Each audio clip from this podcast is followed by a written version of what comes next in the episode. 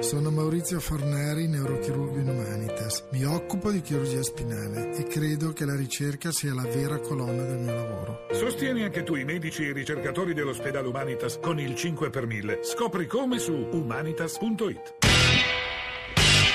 Radio Anch'io, l'attualità in diretta con gli ascoltatori. Sono le 9.35, Radio Anch'io, Radio 1, siamo partiti a quello che è accaduto ieri a Tunisi per cercare di incorniciarlo, dargli un possibile senso, capire che cosa sta accadendo sui vari scenari. L'intervento di Domenico Quirico, tra l'altro, ha suscitato un dibattito molto aperto, disaccordo ma anche accordo, leggo per tutti Maria Teresa. Con grande rispetto mi permetto di condividere quello che ha detto Domenico Quirico sull'esistenza di un lucido e scientifico progetto di sottomettere la nostra civiltà, niente guerra di religione o altro, solo una rivalsa del loro modello di Islam radicale sul nostro. Io tra tutti leggo in particolare un WhatsApp che ci avete mandato mandato, che ci ha mandato Paolo, che è lungo, articolato e a mio avviso molto interessante e continuate a parlare di scontri tra varie comunità religiose o gruppi etnici diversi, non analizzate mai pubblicamente le motivazioni reali e le strategie che animano questi eventi. Ormai le persone in generale danno per acquisito il concetto di libertà di religione rispetto delle razze. Eh, solo e sempre alla radice ci sono interessi economici, strategici e territoriali. Per esempio la Siria, futuro crocevia di transito di gasdotti ed oleodotti, per l'Europa diventa strategico il controllo di un tale territorio. La primavera araba parte dalla Tunisia per arrivare in Egitto con i fratelli musulmani che magari dovevano cedere parte del Sinai per poi deportare su tale territorio i palestinesi di Gaza. Cercate di, farti, di farci capire eh, chi inventa e muove il califfato e quindi i fanatici rabbiosi che diventano strumenti in mano a poteri più grandi. Questo sempre il tentativo che suggerisce Paolo di cap- analizzare le ragioni economiche, geopolitiche, al di là di quelle eh, religiose, religioso di scontro religioso, ma anche qui ci muoviamo sulle uova, sono sempre espressioni e un lessico che uno fatica, fatica, a maneggiare. Domenico Quirico, di nuovo buongiorno, vorrei ripartire da lei, ricordo soltanto per i nostri ascoltatori due numeri, uno per i Whatsapp e uno per gli sms, per i Whatsapp 335 699 2639, per gli sms 335 699 2949. Domenico Quirico. Sempre un po' questa tendenza a pensare che dietro le cose ci sia sempre qualcun altro. Uh, uh, I piani della CIA, l'Arabia Saudita, gli oleodotti. Insomma, io ho avuto la singolare fortuna di convivere con, i, con coloro che stanno cercando di realizzare il califfato, lo hanno già realizzato in una larga fetta del mondo e ora vogliono stenderlo e collegarlo in un disegno organico. Eh, sinceramente, dietro il califfato non c'è qualcuno che lo manovra, c'è un progetto politico, c'è una straordinaria e terribile intuizione, quella di, di reinventare una parola attorno a cui si possono aggrumare le rabbie, gli umori, le volontà di rivincita, le insoddisfazioni, gli odi, eh, di, di, di, vastissime masse umane. Le rivoluzioni sono questo, sono degli slogan, sono delle parole, eh, califato, la terra, la giustizia. Attraverso queste parole ovviamente usate in modo strumentale, si muovono le scelte, le decisioni, le, la volontà degli uomini di uccidere e di farsi uccidere. Allora questo è il progetto, dietro, dietro il califfato, dietro l'Islam eh, militare, aggressivo e violento, ovviamente ci sono stati dei finanziatori, ma credo che il problema sia stato sia proprio il fatto che ormai si sono affrancati anche da questi finanziatori e viaggiano secondo proprie, un proprio progetto, che non ha nessuno che può tirare il guinzaglio e dirgli ma guardate adesso basta, ci siete stati utili, tornate nella cuccia. Sono diventati co- così grandi e così ambiziosi possono benissimo proseguire sulla, loro via senza che ci sia qualcuno che al telefono gli dia gli ordini di fermarsi o di avanzare. E, e attivando... Allora, la dietrologia spesso è distraente rispetto alla realtà. Uno scenario possibile tra dieci anni, qual è?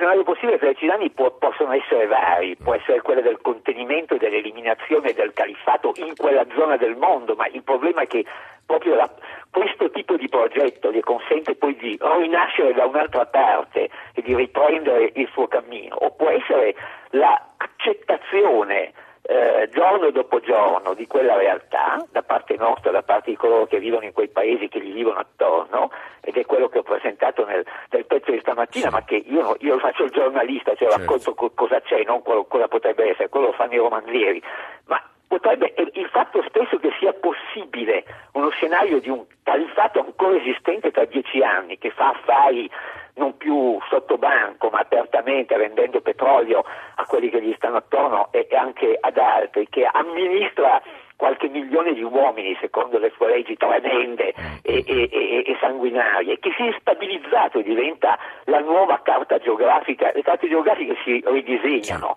non sono eterne. E questo è uno scenario possibile, il fatto poi magari non succederà così perché, ripeto, abbiamo ancora i mezzi, le possibilità, noi e, i musulmani che non, sono, che non sono parte di questo progetto non lo sono ancora di fermarlo, ma il fatto stesso che sia possibile secondo me è estremamente preoccupante e indicativo della gravità Guardi, Quirico, lei ha fatto bene a, a, sollevare il tema del ridisegno delle carte geografiche. Sentivo stamane alle, le voci del mattino delle osservazioni su questo tema. Stanno cadendo tutti, tutti gli assetti, ma insomma era anche stata un'espressione che usò Obama, tutti gli assetti ehm, che a tavolino all'indomani della Prima Guerra Mondiale erano stati in qualche modo imposti dalle potenze occidentali. Leggo un po' di sms perché mi stanno stirando gli ascoltatori e ne sto leggendo troppo pochi. Una soluzione possibile ci suggerisce Andrea Da Lucca, sostegno vero alle ONG, solidarietà, condivisione, rinuncia ai nostri privilegi occidentali attraverso il microcredito, uguale terra bruciata per il fondamentalismo. Il terrorismo, altro messaggio di Vincenzo da Napoli, è vile, semina paura, ma noi inaspriamo le leggi che combattono i terrorismi, forse dovremmo combattere anche la motivazione che alimenta il terrorismo. E poi il fatto che i tunisini, i tunisini ci scrive Gennaro da Napoli, siano scesi ieri sera in piazza dimostra che la Tunisia è un paese che ama la libertà e la pace. Adesso un po' di ascoltatori. Andrea in partenza partenza per Tunisi. Andrea, buongiorno. Andrea, ci sente? Sì, eh, buongiorno, prego. Sì, sì, sì, sì, vada pure. Ah, io sto partendo per Tunisi a visitare la mia compagna che lavora là da quattro mesi circa, lavora in un'azienda che si occupa di turismo e di conseguenza è chiaro che in questo momento sente particolarmente questa, questo accaduto perché è un colpo molto forte sicuramente. Ma la questione è molto semplice sì. secondo me. Eh, vale a dire che eh, la Tunisia sta attraversando un processo di avvicinamento alla democrazia sì. secondo canoni occidentali eh, molto lento, molto tribolato, però sicuramente eh, seguendo un particolare iter. Al di là di tutte le parole va comunque aiutata, perché il popolo tunisino è multiforme, sicuramente la matrice islamica è, è, è innegabile, questa è la loro storia, però nella loro storia, nella loro tradizione, nei loro usi c'è qualcosa di diverso che sicuramente li fa sentire e li fa vivere eh, con la voglia di essere più occidentali, vogliamo dire anche più europei. Questo lo si percepisce eh, tutti i giorni camminando per le strade. Qui però dalle parole bisogna passare ai cioè? Noi abbiamo degli interessi eh, giù e vanno assolutamente presidiati, non direttamente ma aiutando quelli che sono eh, gli, gli, istituti preposti. Eh, loro hanno una polizia, a quello che so, a quello che sono le mie informazioni, sì dotata di 50.000 eh, unità che adesso sono spostate sui confini, particolarmente quello con l'Algeria. Eh, il confine libico però è, è, assolutamente più lungo, è assolutamente più poroso, è impensabile che non riescano a entrare persone o comunque cellule che possono in qualche modo introdursi nelle realtà più importanti Tunisi in testa. Sì. E non dimentichiamo che Tunisi è allo stesso tempo una città che eh, ovviamente come tutte le grandi città ha diverse persone e sono stati fatti anche dei blitz qualche mese fa, ne ricordo no? uno della polizia di, che ha causato sei morti proprio per eh, dire, individuare, e loro hanno comunque le informazioni, essendo direttamente sul territorio, quelle che possono essere terrore impattite. Però sì. si maschera tutto con questa necessità di essere comunque coinvolti in un processo democratico a 360 gradi, il discorso è finito. Cioè, loro hanno gli strumenti, vanno sicuramente aiutati, ma bisogna che sia instaurato un, uno stato di allerta grande. Mm, cioè, mm, il, Andrea, grazie di questa la... testimonianza partecipe e partecipata, nel senso che poi lei conosce bene la Tunisia, sta andando a Tunisi. E Guido da Valenza, giusto? Sì. Guido? Valenza. Sì. Valenza Po. Sì. Prego Guido. Eh, buongiorno, io volevo fare una domanda riguardo a quello che ha detto precedentemente il vostro ospite. L'ambasciatore. Sì, eh, dato che eh, questo fantomatico Stato islamico si dice che si finanzi con eh, il petrolio che... Con i proventi del petrolio, anche se Quirico adesso ha in parte corretto il tiro, oramai è una grande mm. potenza di, economica sua. Sì, ma vada avanti sì. Guido, sì. Ma questo petrolio, io vorrei sapere chi lo a chi compra. lo vende. Lei dice, sì. Perché sono... se, se, nel caso in cui eh, lo vendano all'Occidente diventa, diventa un controsenso da entrambe le parti, sia dalla parte dell'ISIS sia dalla parte dell'Occidente che, che si fanno, si fanno la, la, guerra e poi sotto sotto accettano questi, questi, scambi. Guardi, io Guido aggiungo anche qui timidamente per l'ambasciatore Armando Sanguini che qui in studio eh, accanto a noi è stato ambasciatore in Tunisia anche un'osservazione sul ruolo ambiguo di alcuni petrostati tipo il Qatar che sembra combattere con noi ma anche contro di noi, aiutare noi e finanziare i terroristi. Ambasciatore, provi a fare un po' d'ordine tra le cose che ha sentito. Beh, per l'ordine direi che è abbastanza difficile perché sono situazioni difficilmente comparabili. E cioè la Tunisia ha una sua storia, ha oggi un problema lancinante che continuerà ad avere anche nei prossimi mesi e probabilmente nei prossimi anni. In Libia sta succedendo eh, un caos incredibile, ma anche lì, e cominciamo eh, proprio da lì per, per capire, in Libia abbiamo due grandi fazioni, due grandi agglomerati, l'uno eh, che fa capo a Tobruk ed è riconosciuto internazionalmente, l'altro che fa capo a Tripoli eh, e che eh, nasce da dove? Perché poi si dimentica la storia, no? si guarda il fotogramma eh. ma si perde il film.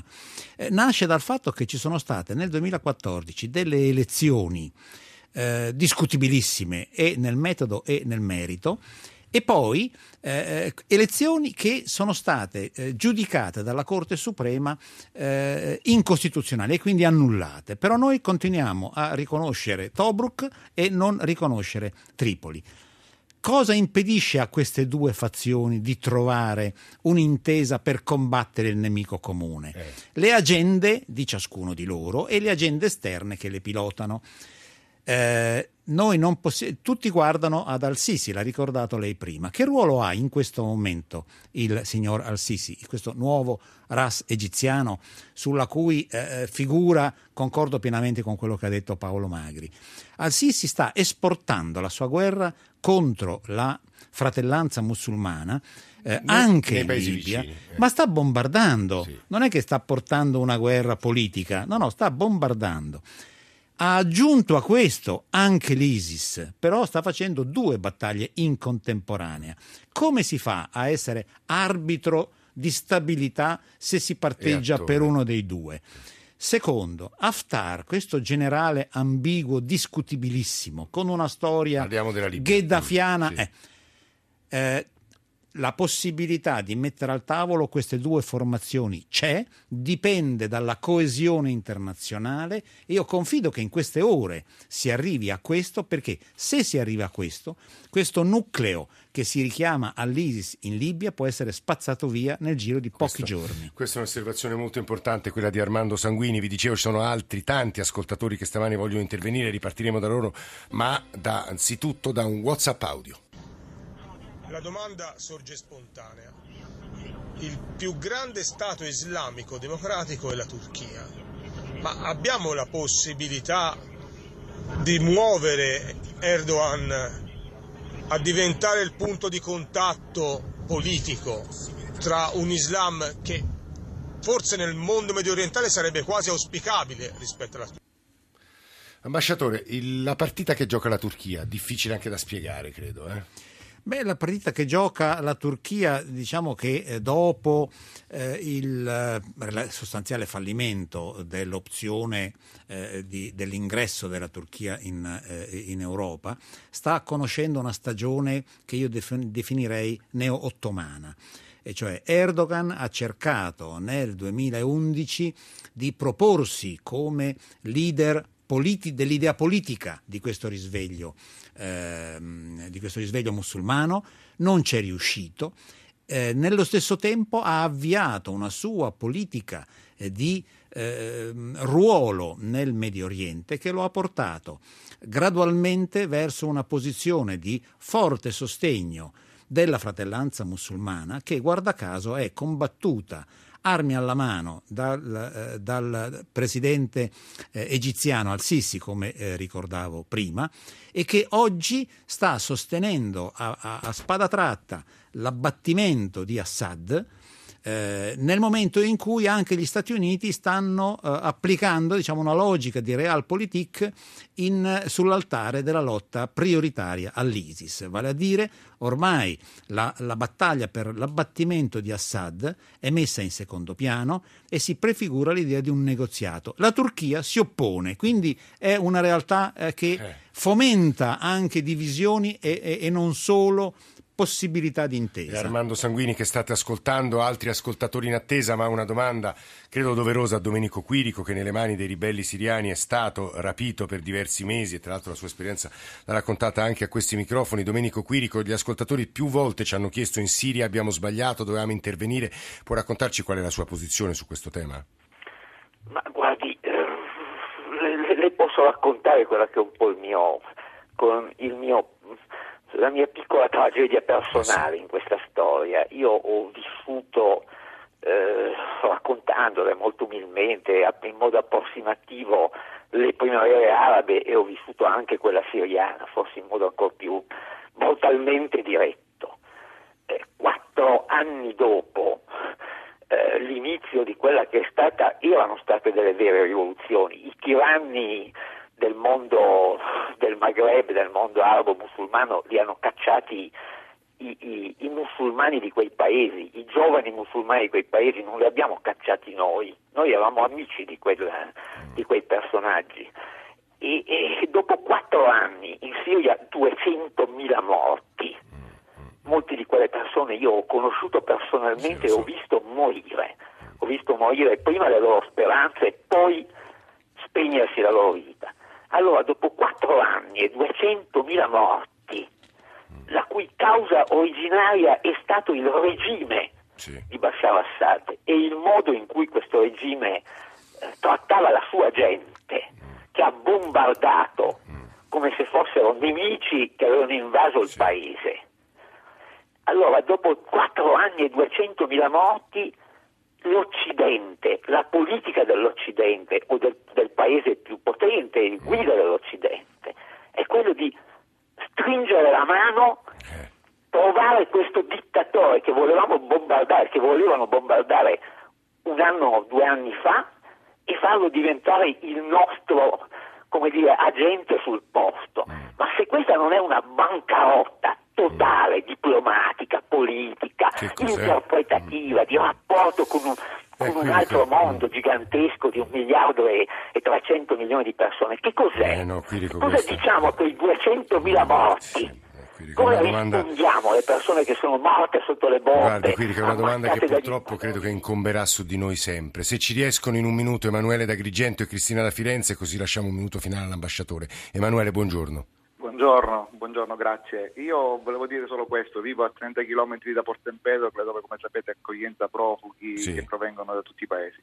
Da tantissimi anni noi siamo abituati a convivere con persone di etnie diverse, tunisini, egiziani, libici, marocchini, persone che lavorano, li incontri nei bar, in piazza, ci discuti, persone intelligenti anche tra di loro, magari fai la battuta di scherzo, no? se parli con loro di questa problematica dell'ISIS, loro intanto non si riconoscono in questi comportamenti, ma la cosa più strana che effettivamente mi ha lasciato un po' così, mi fa riflettere, è che loro sono convinti che dietro l'ISIS, ritorno a, si è parlato poco fa di questo argomento, di questo argomento sì. c'è lo stesso Occidente, in particolare gli Stati Uniti che finanziano e armano questi eh, Ma guardi, non, non, solo loro lo pensano, anche una parte dei nostri ascoltatori. È proprio in quei paesi dove ci sarebbero degli interessi economici come petrolio, gas. Mm. Allora mi hanno fatto loro una domanda. Il mm. fatto che si stia utilizzando una politica di non intervento militare eh. non ti fa pensare ho finito. Eh. Grazie. Grazie a lei, Emanuele. Cristina da Firenze, anche lei se ci riesce in minuto un minuto, mi sì, scuso. Buongiorno, io volevo dire questo, che le stragi di cristiani, di popolazioni africane, la distruzione di città storiche sembrano per noi eventi lontani, nonostante l'indignazione a parole. Sono d'accordo con l'ambasciatore nella prima parte. Insomma, noi si dice chi tace acconsente, mi chiedo come si esprime la nostra indignazione, con quali fatti concreti. La voce non esprime gli interessi occidentali che ancora non si sentono minacciati per intervenire in modo forte. Quando capiremo, mi lasci concludere, sì. quando capiremo che il mondo è globalizzato? Era globalizzato già nel Medioevo anche se entro, entro confini. La storia insegna che le crociate rispecchiarono gli interessi dei feudatari, dei re, del Papa e compagnia bella. Persino Costantinopoli fu Cristina, invasa dai cristiani La devo veneziani. fermare per forza, mi scusi tanto. C'è una domanda che pone un ultimo WhatsApp, ambasciatore.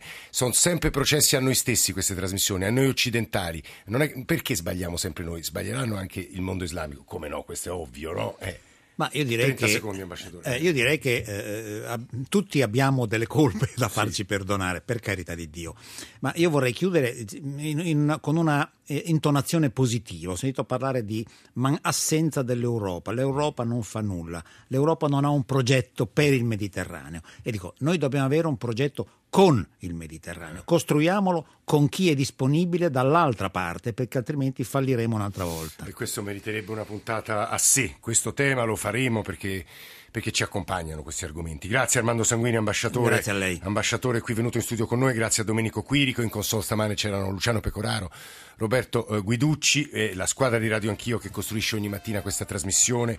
Alessandro Forlani, Nicola Ramadori, Valeria Volatile, Alberto Agnello, Alessandro Bonicatti, Camilla D'Angeli, Valentina Galli, Cristian Manfredi in regia. Se volete riascoltare la puntata o estratti della puntata, andate sul nostro sito, andate sul nostro profilo Facebook eh, anche per eh, parlare con noi, comunicare con noi, suggerirci strade e c'è poi la posta elettronica tradizionale che ci accompagna durante tutta la giornata, radio anch'io, chiocciorai.it, adesso c'è il GR1 e subito dopo la musica di John Vignola. Ci risentiamo domani mattina, poco dopo le otto e mezza.